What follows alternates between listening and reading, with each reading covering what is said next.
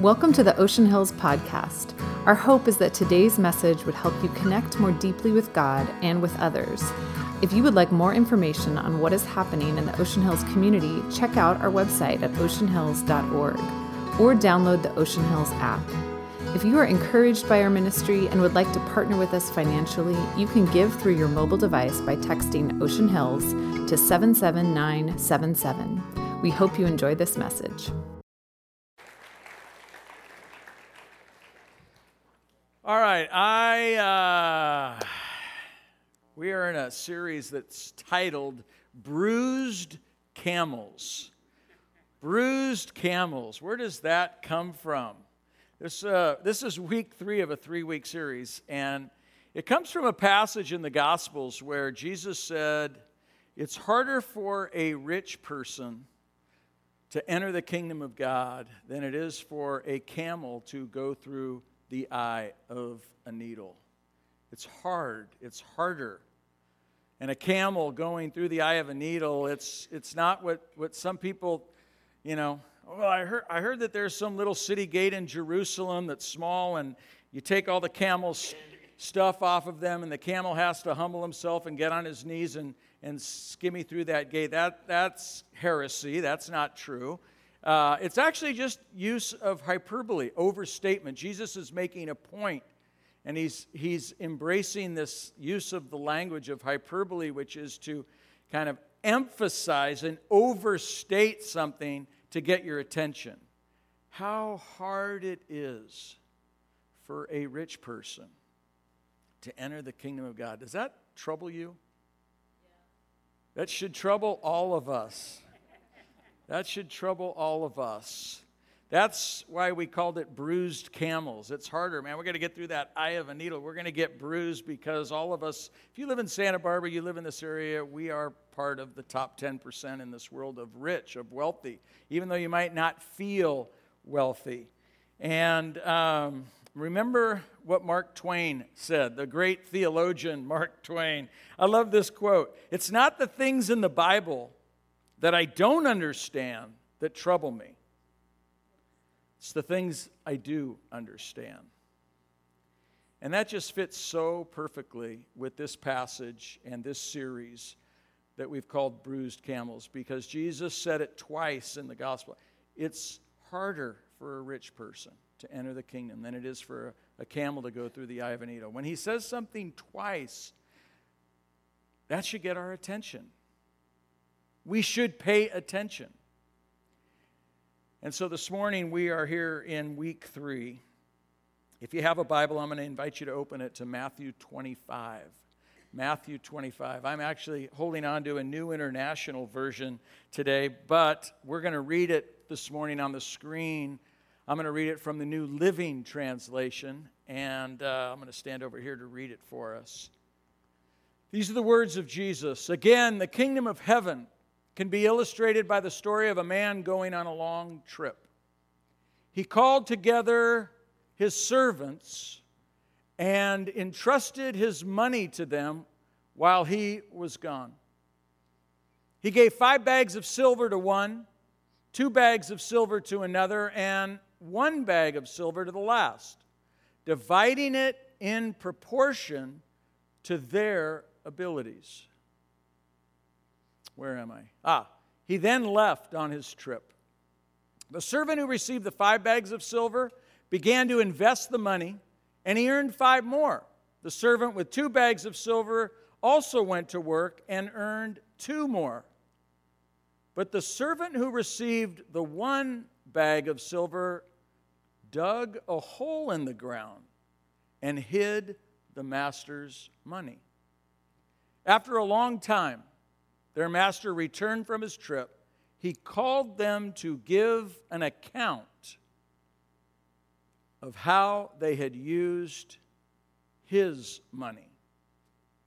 The servant to whom he had entrusted the five bags of silver came forward with five more, and he said, Master, you gave me five bags of silver to invest, and I've earned five more. The master was full of praise. Well done, my good and faithful servant. You have been faithful in handling this small amount. So now I will give you many more responsibilities. Let's celebrate together. The servant who had received the two bags of silver came forward and he said, Master, you gave me two bags of silver to invest, and I have earned two more. And the master said, Well done, my good and faithful servant. You've been faithful in handling the small amount, so now I will give you many more responsibilities. Let's celebrate together. And then the servant with the one bag of silver came and he said, Master, I knew you were a harsh man, harvesting crops you didn't plant, gathering crops you didn't cultivate. I was afraid I would lose your money, so I hid it in the earth. Look, here's your money back. But the master replied, You wicked and lazy servant. If you knew I harvested crops I didn't plant and gathered crops I didn't cultivate, why didn't you deposit my money in the bank? At least I could have gotten some interest on it. And then he ordered, Take the money from this servant, give it to the one with the ten bags of silver. To those who use well what they are given, even more will be given and they will have an abundance. But from those who do nothing, even what little they have will be taken away. And now throw this useless servant into outer darkness.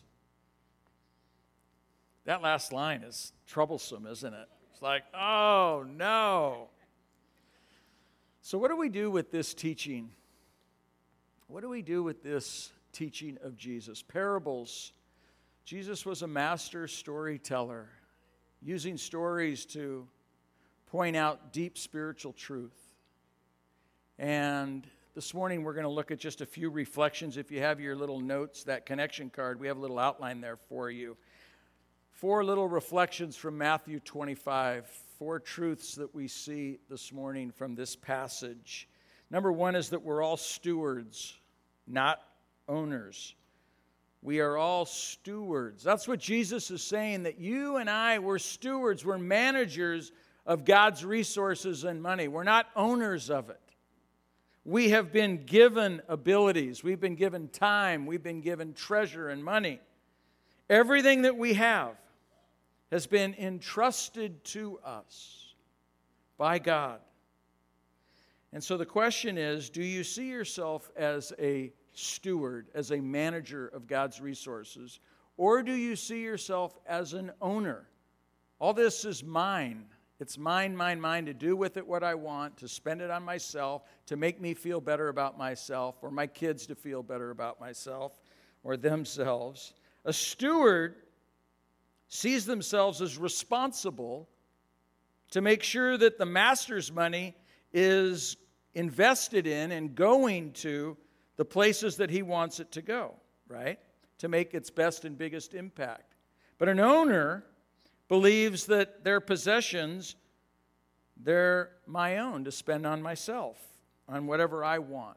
And that's the difference between a steward and an owner. It's a mindset, it's an attitude. And I wonder this morning if some of us need to make that shift.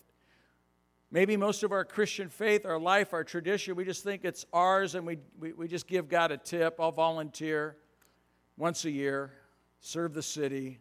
Okay, I can do that. I can, I, I have a family member who, when he comes to church, he lives out of town. I won't say who he is, but um, he's, he, he comes in. He's not a believer, but he, he told me once, hey, I went big for the church. I threw a 10, I threw a $10 bill in there for you. I hope you appreciate it, you know. And, and I think sometimes we have this mindset that we're, we're doing God a favor by giving him a little because we think we're the owners. But Jesus says, no, that's not true. The truth of God's word is saying all that we have our money, our stuff, our savings, our skills, our abilities, our relationships, our very lives belong to God. He's given us this one life to live. As Mary Oliver, the poet, says, and what are we going to do with that one life that we've been given to live? We're stewards, not owners. Second truth we are all given talents. But did you notice in the story, but not the same amount? We're all given talents. Verse 15, dividing it in proportion to their abilities. Everyone gets something. Nobody gets nothing, but not everyone gets the same amount. That's what Jesus is saying.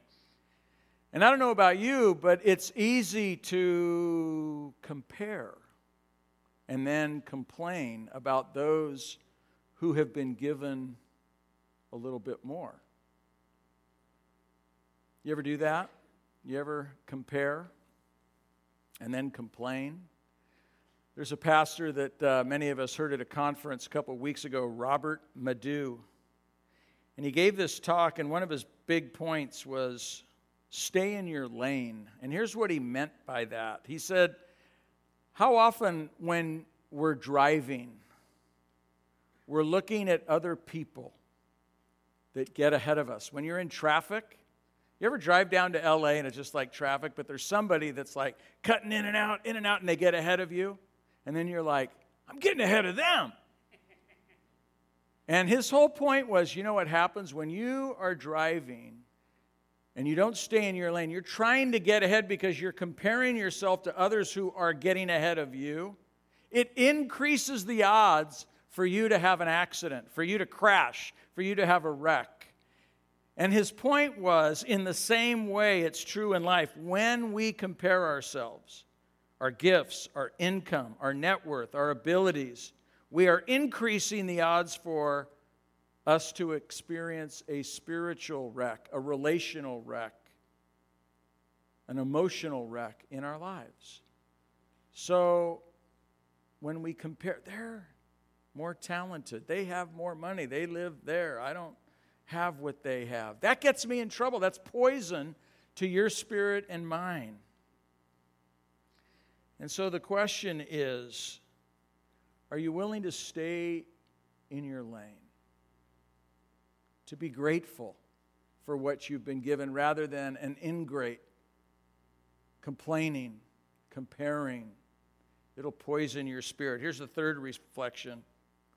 We're going to be held accountable, all of us will be held accountable for what we have done with what we have been given. Did you notice that in the story? One day, God's going to do an audit on your life and on my life. And He's going to ask us, What did you do with what I gave you? What did you do? John, what did you do with what I gave you, with those relationships I gave you, with the personality that I gave you, with those talents and skills and abilities, the capacity to do what I gave you to do, and then the money and the resources and the family that you were born into and the money that you inherited. Dot, dot, dot, dot, dot, dot, dot. There's going to be an audit. We're going to be held accountable. And notice that the third servant, the one that was given the one talent, Jesus called him lazy servant. Why? Because he hid his talent, he buried it. He lived in fear, not fear of God, but lived in fear of his master in that sense. So, in a way, he was living in fear of God, but not a healthy fear. And we'll get to that here in just a second. He lived passive, he lived life on the sidelines. We can't please God by playing it safe, by hoarding what we have, keeping it to ourselves. The Bible says in Hebrews 11 it's impossible to please God without what? Faith. Without faith, it's impossible to please God. Well, faith is trusting what God says and then living it out. Faith hears God's word and then puts it into practice. And what Jesus is teaching here is with what he's given us, he wants us to invest it in his work. He wants us to live this way, not this way. So the question is how are you living? How are you living by faith with the resources that God has given you? All right, fourth reflection, the last reflection. And this is really an important one. We all have a view of God, and it impacts what we do what, with what we've been given. Now, let's look again at the difference between these three stewards or three servants. besides the fact that they were all entrusted with things, notice that the one with the fewest talents saw, viewed the master differently than the other two. Did you notice that? The third servant viewed the master as, do you remember the word? Harsh. Harsh. That jumped out at me. I had to say, why, why would he view the, the, the master as harsh? Well, the text doesn't tell us. We're not told why some people, or why in this case the third one did. But isn't it true in life that there are some people that view God as caring and kind, as generous and gracious and merciful, and others view God as uncaring, demanding, hard, wrath, angry. And I just wonder why, in this case, why did the third servant, the one that was given one talent, why did he view the master as harsh? We're not told. Why do people view God that way? Maybe, maybe it's because of the way we're raised. Some of you in here, you view God as harsh, as hard, as condemning, as judgmental. You're, you are afraid of him. And that's why you're holding him at a distance. You're not giving him your life, your resources. How we view God impacts the way we live our life, impacts the way we respond to God's word. How we view God impacts the way we respond to each other. How we respond at work, how we either see our life as, man, I'm on mission on Mondays. Mondays make a difference. Or if I'm just checking the box on Sunday, I kind of do my church thing, but then I live my life a different way Monday through Saturday. How we view God makes all the difference. It was A.W. Tozer who said, What comes into our minds when we think about God is the most important thing about us. What comes into our minds when we think about God is the most important thing about us because how we think about God impacts how we live our lives, hopefully. Well, it does. However, you think about God, that's going to impact you. I'm going to ask you a question. You ever feel like you've been given one talent and the people around you have been given five? It Goes back to that comparing thing again. That impacts the way we see God. Again, back to this comparing thing. I'm a one talent guy. We were just on a staff retreat uh, in San Diego. I wrote about it in the e News. It's just so easy to be around talented people and feel intimidated. You ever feel that way? I'm sitting here and I'm the old guy on staff, and I'm looking at this, this young, our team right now. It's like the dream team for me to get to serve on it. But it can also, believe it or not, it can be intimidating. These folks are passionate about Jesus. They're fun, they've got energy, their, their willingness to sacrifice, to be all in. And sometimes I go, like, gosh, Lord, I, I'm the one talent guy. And, and you've put a bunch of five talent people on my staff, which can be a good thing when I'm on my best days. But on my worst days, you can begin to self doubt, right? You start talking to yourself and start telling maybe, maybe the game's passed me by. Maybe, maybe God's holding out on me. Maybe, right? And I just wondered this morning if there are some of you here that feel more like a one talent person. Might be financially. Oh, I live in Santa Barbara, but, you know, I don't have to kind of apply this story because the reality is all the rich people are going to support God's work. God doesn't need me to do that. See, God doesn't need your money, but you need to practice living this way because we're most like Him. If you're a follower of Jesus, followers of Jesus follow who? And Jesus lived sacrificially. Jesus gave his life, he gave it all. It's not about the amount you give, it's about the open handedness, the generosity, the sacrifice, the joy, the cheer- cheerfulness. We say this in this church all the time. If you feel guilted or obligated to give, don't, don't do it. Don't do it.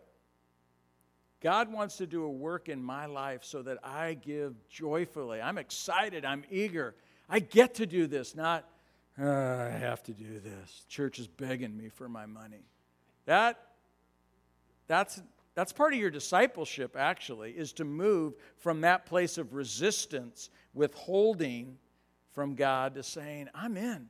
I, I want to be part of what God's doing in this world. I want to partner with the local church, which I believe is God's best strategy to heal the world and to reach people for Christ. I want to be part of that. And so this morning I'm going to stop. We actually have, if you read verses 21 and 23 in this story, uh, there's three promises or three re- rewards. It's appreciation. He says, Well done. God appreciates those who are faithful. Number two, he prom- there's promotion. He says, I'm going to give you more responsibility because you've been faithful with the little things. I'll trust you with more. I heard a pastor once say, I don't want to be changing dirty diapers in heaven. He said, I want to be given more responsibility than that. So I'm going to be faithful in what God's entrusted to me. I've never forgot that. And number three is celebration. He says, let's celebrate together. The happiest people on earth are those who are using what they've been given to bless others and to impact the work of God in the world. I'm going to invite the band up. We're going to sing a song. Take a moment and just quiet your heart. Maybe close your eyes. This is the moment in, the, in, in this gathering that you get to respond. How is the Spirit of God whispering into your heart, into your soul, right here, right now? What's the response He wants? It might be that shift from owner to steward or manager. It might be to stop comparing yourself to others. Maybe you've grown resentment and bitter. God wants to set you free. Those chains that are holding you down with resentment, He wants to set you free. I don't know how you're living. Maybe, maybe it's, it, it's the fact that you're living in fear that you don't have enough. You're only a, got one talent. But isn't it interesting that Jesus, in a sense, picks on the one talent person? Because it's easy to be a hoarder when you feel like you only have one talent. But today, maybe, is the day that God sets you free and lights up your faith that you begin to live and give generously. And so we invite the Spirit of God to do the work of God in us and through us right here, right now, Lord. I pray that you would touch hearts that are open to you, people that are saying a bigger yes to you in the room right now, that they want to get their resources, their finances, their time, and their talents. They want to get them aligned with your purpose for their life. I pray right in this room, right all over this room, that you do that work right here and right now, Lord. That you'd seal the commitments that people make. People that are saying yes to you in this area that they want to they want to walk with you and they want to honor you. Lord would you honor each person that is saying a big yes to you in this area of their life? We pray this in jesus name. Amen. Let's stand together Before you re enter your day, we hope that you will take just a few moments to pause and respond to what God has put on your heart through this message. Thank you again for listening to the Ocean Hills podcast. For access to more sermons, visit the Watch and Listen page on oceanhills.org or find them on the Ocean Hills app.